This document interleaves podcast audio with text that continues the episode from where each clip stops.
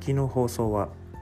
私たち個人事業主がお店の経営をもっと楽しむために自身の勉強を通して得た知識や学びをお伝えしあなたにちょっとした気づきをもたらすワンアップ放送。44歳荒川区中高年のアイドル田中直樹です。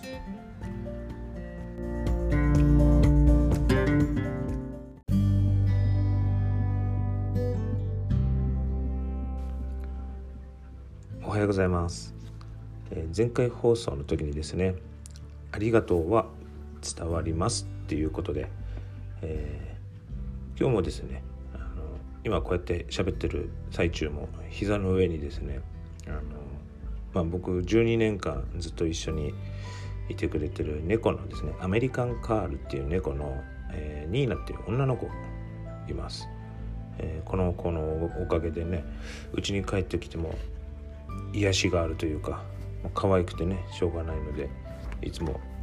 優しく声をかけて、えーいますね。動物にもねこうやって声かけてるとね通じるんだかねやっぱり常に一緒にこう歩いて常に膝の上にいようとするんでねもう長生きしてほしいですね。でね言葉でこう伝えるって大事だよねってことで、まあ、言葉にしないとね相手には伝わらないことが多い、えーしてくれてね当たり前と思ってたら感謝の言葉は出ないし自分がしてなくて何かができてるとか何かが終わってるなんてことはねありがたいことですよね。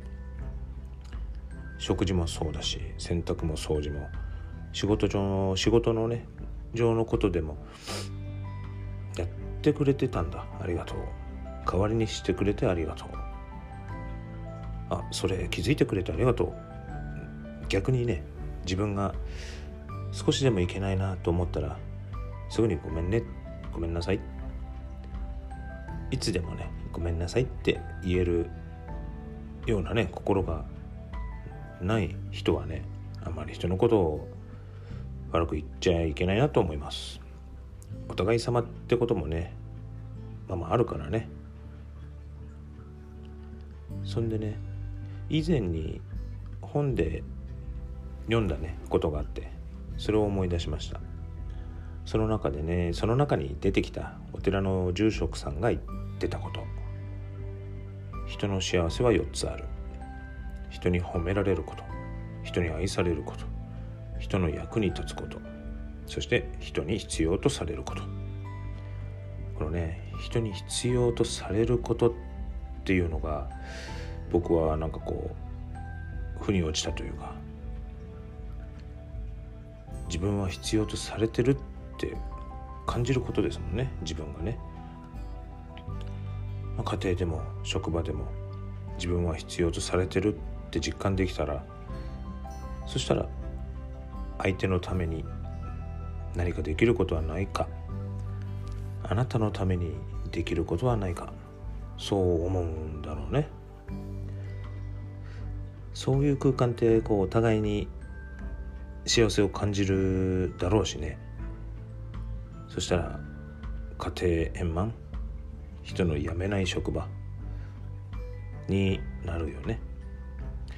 だからね僕も言葉や行動で感謝を伝えられるように心をいつも整えなきゃなって思いました。ブログの方でもまあ聞くということっていうのも書きました。まあねちょっと職場でねあった出来事を、えー書いてます。何かね今日はまあちょっと短いんですけど何かもしもっとこういうふうにこういう話題を喋ってとか何かありましたら是非、えーボイスメッセージでもいいのでね、えーいただけると非常に、えーモチベーションアップになります。よろしくお願いします。今日はこれで終わります。ありがとうございました。